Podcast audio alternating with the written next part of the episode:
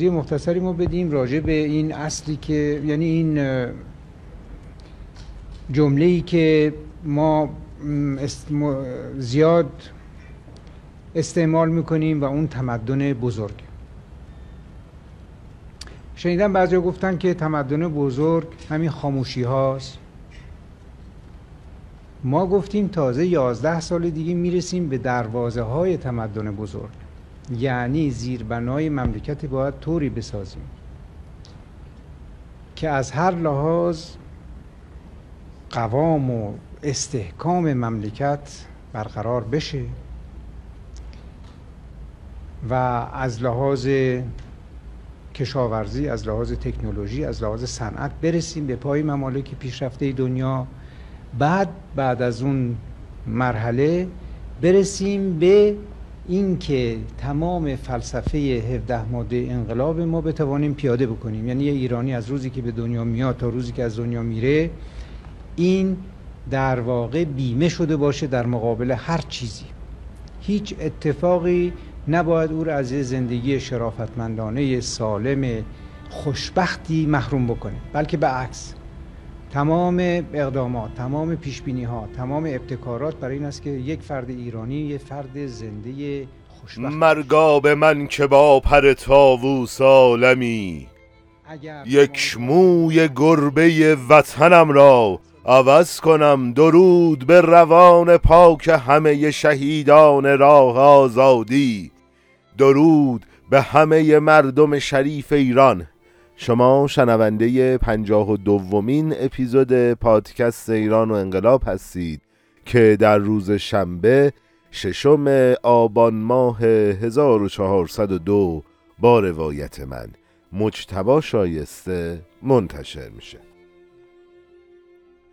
همینطوری که می‌دونید ما توی دو اپیزود قبلی با انتشار دو اپیزود ویژه برنامه تحلیلی بحث های مربوط به رضاشاه و دوران حکومت رضاشاه رو با هم دیگه جمع بندی کردیم. نکته ای که وجود داره اینه که ما توی این دو اپیزود سعی کردیم خیلی خلاصه به وقایع تاریخی بپردازیم که احتمالا توی روند انقلاب جمهوری اسلامی توی سال 57 تأثیر گذار بوده و حتما شرایط سیاسی اجتماعی و فرهنگی مردم ایران رو توی سالهای بعد هم تحت تاثیر خودش قرار داده بوده. پس نکته ای که وجود داره اینه که ما احتمالا از یه مکالمه طولانی چند ساعته یه خلاصه ای رو برای شما توی دو اپیزود قبلی منتشر کردیم. حالا دیگه وقتشه که بریم سراغ ادامه روایت خودمون و ببینیم که چطور مهمترین انقلاب ایران توی صده چهاردهم شمسی برسیم و ببینیم که چه اتفاقاتی سبب میشن که ما انقلاب سال 57 رو شاهد باشیم. از حالا به بعد منابع ما قطعا بهتر خواهد شد و ما تلاش می‌کنیم که محتوای غنیتری رو در اختیار شما قرار بدیم. خب وقت رو تلف نکنیم و بریم سراغ اینه.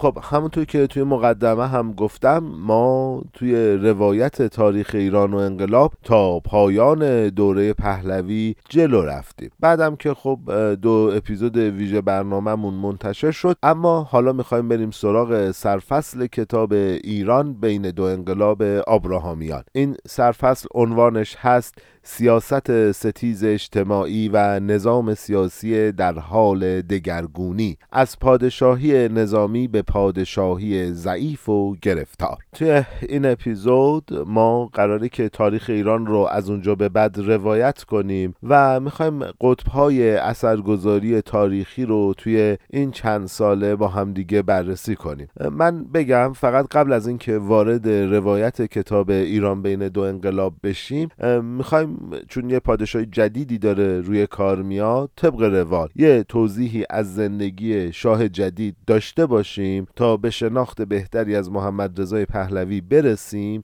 بعد بریم سراغ روایت های تاریخی و بررسی شرایط سیاسی، اجتماعی و فرهنگی اون دوران. کتاب تاریخ کامل ایران زندگی محمد رضا شاه رو اینجوری روایت می‌کنه. محمد رضا و اشرف پهلوی دو قلو بودن. محمد رضا چهل و پنج دقیقه بعد از اشرف به دنیا آمد و محل تولد اونها یه خونه اجاره ای توی کوچه روغنی ها تو خیابون جلیل آباد سابق پشت بیمارستان احبنیه حوالی میدان حسن آباد بود. پدر محمد رضا یعنی رضاخان اون موقع ها فرمانده سپاه بود و ماهیانه 100 تومان حقوق می گرفت تاریخ تولد محمد رضا و اشرف چهارم آبان 1298 خورشیدی بود و محمد رضا توی سال 1304 توی سن شش سالگی وارد دبیرستان امیر نظام تهران شد و توی سال 1310 با دو تا از همکلاسی هاش به اسمهای حسین فردوست و مهرپور تیمورتاش راهی شهر رول توی نزدیکی های شهر ژنو شد تا اونجا ادامه تحصیل بده. خب بچه حسین فردوست رو فکر کنم اسمش رو زیاد شنیدیم.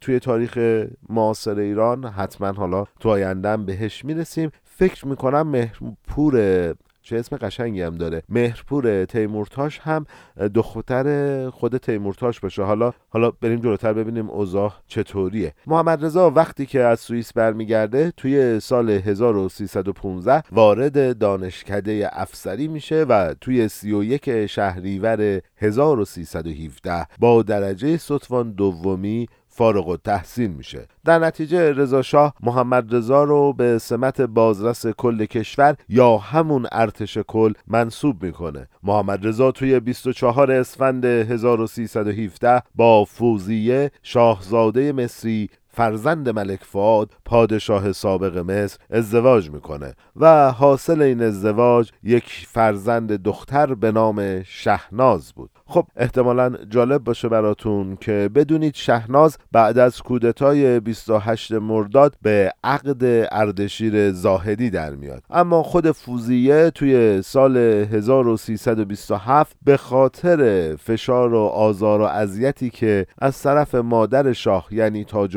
الملوک و خواهران شاه شمس اشرف و فاطمه تحمل می‌کرد در نهایت ایران رو ترک می‌کنه و دیگه به کشور بر نمیگرده و از شاه جدا میشه. بچه چیزی بگم این روایت کتاب تاریخ کامل ایرانه. ما چند تا روایت دیگه هم داریم. به خاطر رعایت امانت توی روایت تاریخ بگم. بعضی از مورخ ها دلیل جدایی محمد رضا و فوزیه رو بیوفایی به پیمان ازدواجشون می‌دونند و فقط این هم روایت ما از مورخ ها هستش بدون هیچ کم و کاستی. خب شاه توی سال 1329 با سریا اسفندیاری ازدواج می‌کنه. و خب این ازدواج هم ناموفق بودش و توی سال 1338 با فرح دیبا ازدواج می‌کنه و صاحب چهار فرزند به نامهای رضا، فرهناز، علی رضا و لیلا میشه. خب این توضیح بخش اول زندگی نامه محمد رضا پهلویه. ما می‌خوایم توی هر اپیزود به فراخور موضوع یک قسمتی از زندگی محمد رضا شاه رو برای شما تعریف کنیم. اما خب حالا قراره توی شروع روند اصلی داستان به تغییر فضای سیاسی کشور از پادشاهی نظامی به پادشاهی ضعیف و گرفتار بپردازیم. خب بچه معلومه دیگه ابراهامیان از همین الان کمر رو بسته که پادشاهی محمد رضا رو یک پادشاهی ضعیف جلوه بده. بریم ببینیم چرا. یعنی ببینیم اصلا روایت ابراهامیان چیه از این داستان. بعد حالا قطعا حالا سراغ منابع دیگه هم میریم. قشنگ قرار تحلیلش بکنیم. اپیزودهای ویژه برنامه هم خواهیم داشت در ادامه. بریم ببینیم چه اتفاقی قراره بیفته. من یه اصطلاحی بگم جلوتر یه اصطلاح مشابه داریم اونجا هم اونو تعریف کنم. حکومت نظامی یعنی اینکه اعضای کابینه رو آدمهای نظامی تشکیل میدن. اعضای تصمیم گیر رو آدمهای نظامی تشکیل میدن و خب خبری احتمالا از سیاست مدارا و اینها توی کابینه نیستش یا درصد زیادی از آدمهایی که دارن کابینه رو مدیریت می‌کنن آدمهای نظامی هستن که به هر حال درجه نظامی دارن و نظامی گری می‌کنن. خب کتاب میگه توی شروع و آغاز دوباره ایران با حجوم نیروهای انگلیس و شوروی توی شهریور 1320 و فرو ریختن پایه های استبدادی رضاشاه نارضایتی هایی که طی 16 سال توی کشور سرکوب شده بود سرباز کرد. و خب از دل جامعه بیرون ریخت. آبراهامیان میگه بعد از ازل یا استعفای رضاشاه قوای نظامی ما دچار فروپاشی میشن و کار به جایی می‌رسه که افسرای نظامی از پایتخت فرار می‌کنن و سربازای وظیفه هم با الگو برداشتن از فرمانده هاشون متواری میشن و به روستاها میرن. رؤسای ایلات و اشایر هم خب امیدی نداشتن که اوضاع بهتر میشه و تحت نظارت حکومت مرکزی بودن. توی همین دوران میان از حوزه نظارت پلیس تهران خارج میشن و به سمت طایفه های خودشون میرن. از طرف دیگه سیاستمدارای کهنکار که خب به زور بازنشسته شده بودن به سرعت به صحنه سیاسی کشور اضافه میشن و رهبرای مذهبی هم که با سرکوب رضاشاه به کتابخانه ها و مدارس رفته بودن و خب خیلی هم دخالتی توی اوضاع کشور نداشتن دوباره شروع به وضع خطابه و سخنرانی کردن و تلاش می‌کردن از جهل و بیسوادی مردم استفاده کنن و این سالهایی که عقب افتاده بودن رو جبران کنن. اما فضای روشنفکری اون دوره خیلی اوضاع جالبی نداشت. روشنفکرام خب بیشترشون رو نسل جدید و جوون تشکیل می‌دادن و یادمونه دیگه من قبلا هم یه جای دیگه از کسروی این موضوع رو روایت کرده بودم که خب دوباره تیم نویسنده ها ازش استفاده کرده. میگن که روشنفکرای اون دوره ای که نسل جدید بودن طبق گفته کسروی از مشکلات و گرفتاری های 1286 تا 1304 شناختی نداشتن و خب اون فضا رو تجربه نکرده بودن حالا این افراد به قصد ساختن یک کشوری جدید اونم با انتشار روزنامه جزوه و تشکیل احزاب سیاسی با یه شور و شوق زیادی وارد عرصه سیاسی کشور شدن کتاب به این موضوع اشاره می‌کنه که نماینده های چاپلوس و بروکرات های متملق هم که نخاله های حکومت سابق به حساب می اومدن میان به خودشون اجازه میدن که بگن ما وابسته به رضا شاه نبودیم و ارباب سابقشون یعنی رضا شاه رو متهم می‌کنن و اونو مقصر نشون میدن تا از این اوضاع آشفته استفاده کنن و به یه نون و نوایی برسن. خب در نتیجه می‌خوایم بگیم که دوران سکوت و خاموشی جای خودش رو به فریاد نمایندگان پرشور روزنامه نگارای سرزنده و رهبران سریح لحجه حزبی و البته تظاهر کننده های ناراضی داد خب بچه واکنش اجتماعی طبیعی بود. توی 16 سال گذشته قدرت کاملا توی یه شخص یعنی رضاخان متمرکز بود. روایتش کردیم صحبت هم کردیم توی اپیزودهای قبلی. هیچ کس هم اظهار نظری نمی‌کرد دخالتی هم نمی‌کرد. یعنی اصلا توی تصمیم گیری کسی روی حرف رضاخان حرف نمی‌زد. اما توی 13 سال بعد یعنی بعد از سقوط سلطنت رضا از شهریور 1320 تا شروع سلطنت نظامی محمد رضا شاه یعنی مرداد 1332 قدرت بین 5 تا قطب جداگونه دست به دست میشه. اون 5 تا قدرت هم دربار، مجلس، کابینه، سفارتخونه های خارجی و مردم بودن. یه موسیقی گوش کنیم. برگردیم. ادامه داستان خیلی جذابه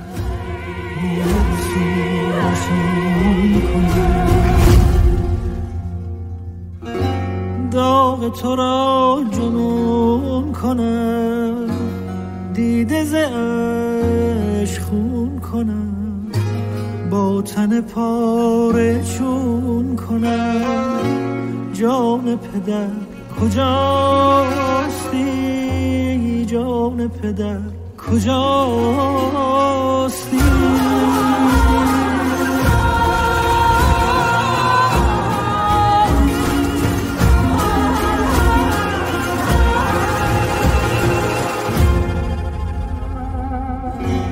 شعر خون نشستم ساز دل شیر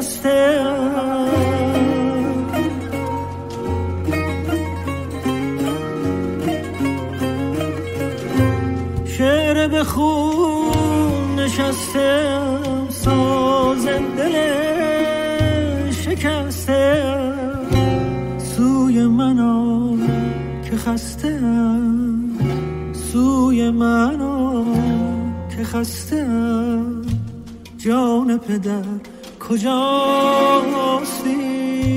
جان پدر کجاستی؟ این دل مبتلا شد با غمت آشنا شد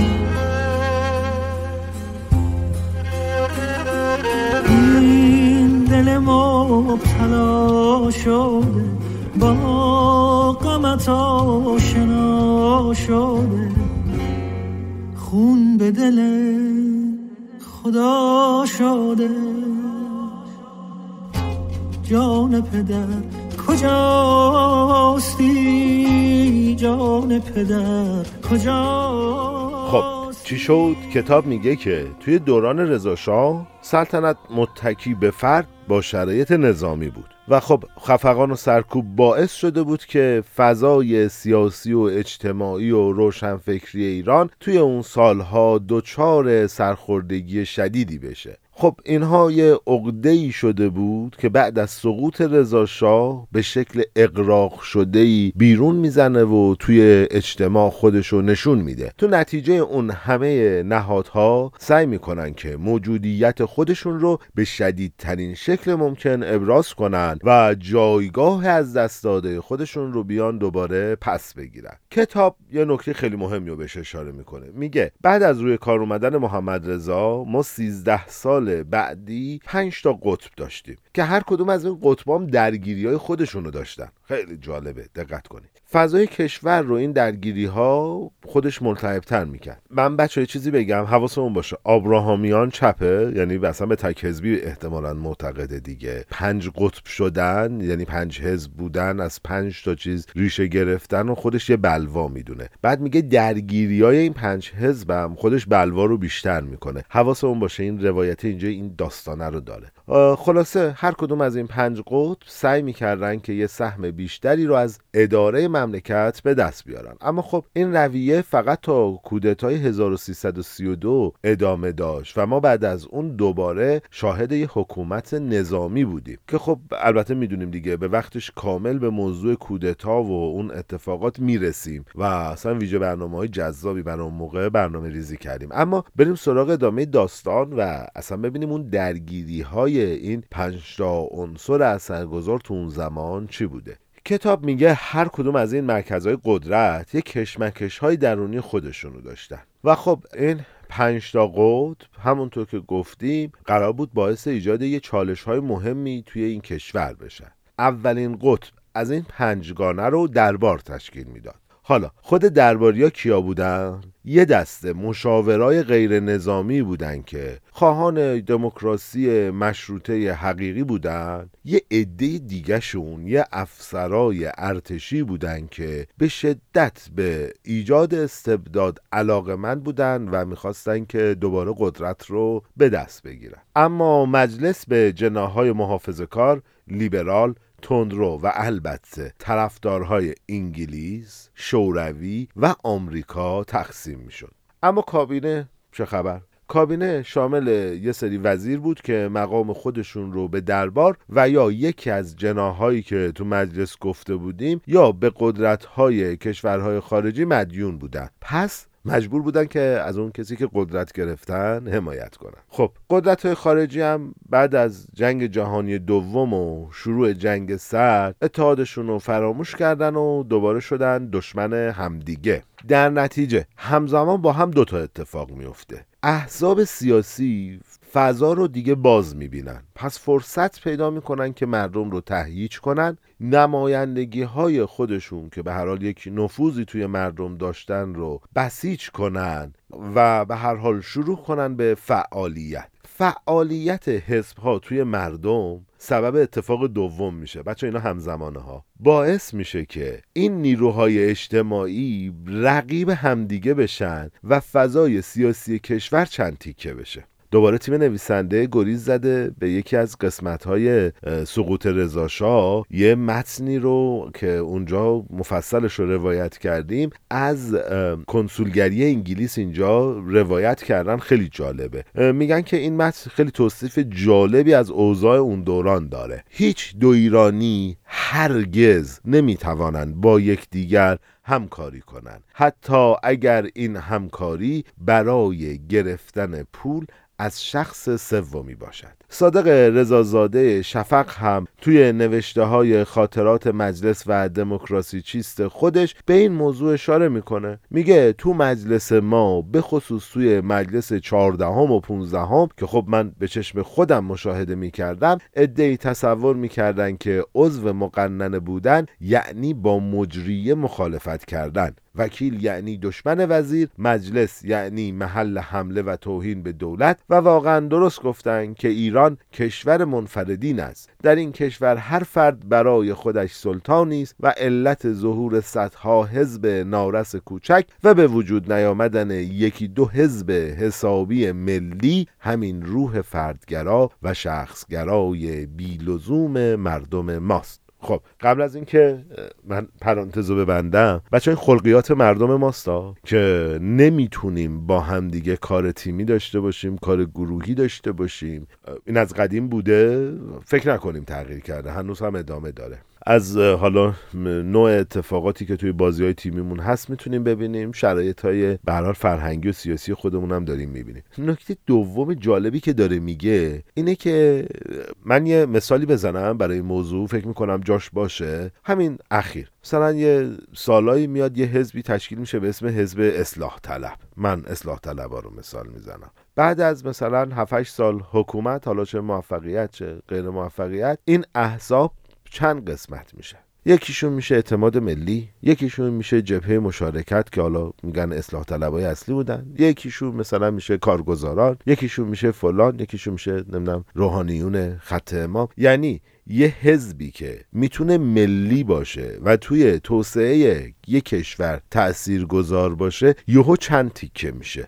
این اصلا قابل تکراره. می‌تونیم تو تاریخ سیاسی خودمون ببینیم. اینجا صادق زاده این حرف رو می‌زنه. میگه علت این که ما دو تا حزب اساسی نداریم. دو تا حزب حسابی ملی نداریم که بتونه ایران رو تو مسیر توسعه قرار بده همین روحیه فردگرایی و شخص محوری ما. بگذریم. پس گفتیم که احزاب سیاسی به جای اینکه بیان یه پایگاه های اثرگذار تحت تاثیر پنج نهاد و قطب گفته شده تشکیل بدن میان به رقیب های همدیگه تبدیل میشن و هیچ اتحادی رو تشکیل نمیدن. این مراکز قدرت اکثر درگیری هاشون هم میکشونن به داخل کابینه. نتیجه چیه؟ هیچ. کابینه دوچار یک بیثباتی دائمی میشه و طبیعتا کابینه ای که بیثبات باشه قدرت تصمیم گیریشو از دست میده. کتاب میگه این بیثباتی به قدر زیاد بوده که توی 16 سال گذشته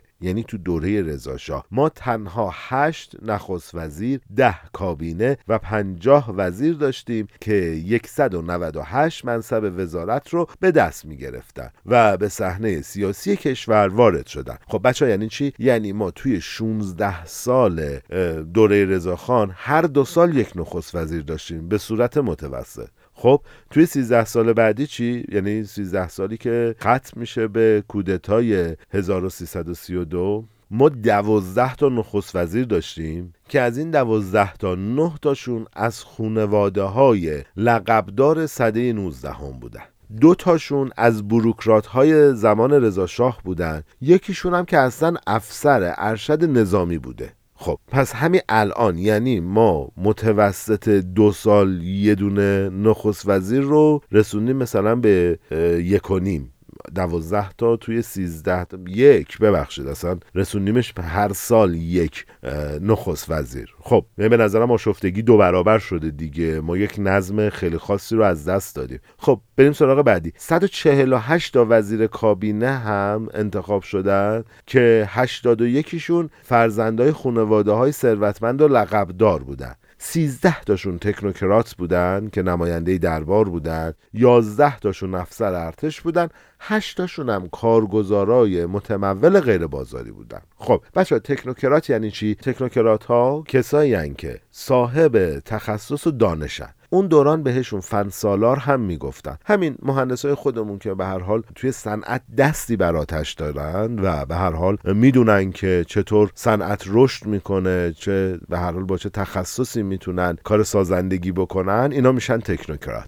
احتمالا هم زیاد شنیدید دیگه مثلا میگن دولت توی دوران فلانی دولت تکنوکرات بوده یعنی دست مهندسا بوده. یعنی به جای اینکه دست نظامی ها باشه دست مهندسا بوده. این تفاوت دولت های نظامی و تکنوکرات. بگذریم بریم سراغ ادامه متن. اما بی ثباتی سیاسی فقط به کابینه محدود نمی‌شد. طی 16 سال گذشته یعنی تو دوران رضا صحنه سیاسی کشور مخصوصا خیابونها آروم بود. خب بعضیا معتقد بودن که این ثبات باعث پیدایش مجالسی منظم روزنامه های متحد مردمی تابع نظم و قانون و حتی برقراری نظم و ترتیب توی حرکت قطارها شده. خب خیلی هم از این افراد هم این نظریه رو قبول نداشتن. می‌گفتن این ثبات و آرامش سیاه چاله که به زودی جامعه رو توی خود خودش می‌کشه. خب توی 13 سال بعدی کشور از یه آشوب اجتماعی به یه آشوب دیگه میره. پس تقریبا این حرف اونا درست بوده. از یه بحران سیاسی به یه بحران سیاسی دیگه میره. از یه بلوای دیپلماتیک به یه بلوای دیگه دچار میشه. به عقیده خیلی ها. این بیثباتی پیش درآمدی بر هرج و مرج اجتماعی و از همپاشیدگی ملیه.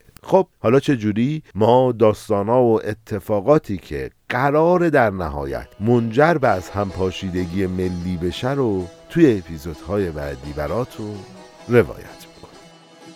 خب خیلی ممنونم از همه شما که ما رو شنیدید و همراه ما بودید. می‌دونید دیگه ما هیچ تبلیغ دیگه جز شما نداریم. روند رو به رشد شنیده شدن ما نشون از اینه که شما دارید ما رو به دوستاتون معرفی می‌کنید و این باعث افتخار ما هست که شما ما رو به دوستاتون معرفی می‌کنید و من از همه شما صمیمانه سپاسگزارم. از اون عزیزایی هم که از ما حمایت مالی می‌کنن سپاسگزارم. راه های حمایت مالی توی توضیحات اپیزود هست. منبع صوت اول پادکست و همه موسیقی ها و منابع سایر اپیزود هامون هم توی کانال تلگرام. آدرس کانال تلگرام هم توی توضیحات خود همین اپیزود هست. از اونجا می‌تونید ما رو subscribe کنید. اگر نظری دارید می‌تونید به ما ایمیل بزنید. آدرس ایمیل هم هست. یا از تلگرام به ما پیام بدید. هیچ فرقی نمی‌کنه. اونجا ما منتظر شما هستیم تا نظرات شما رو بشنویم. در نهایت احمد اسداللهی عزیز متن این قسمت رو نوشته محمد حسین منصوری موسیقی این قسمت رو انتخاب کرده و آیه آقاخانی هم توی میکس و ادیت این کار همراه من بوده. می‌دونیم دیگه پادکست ایران و انقلاب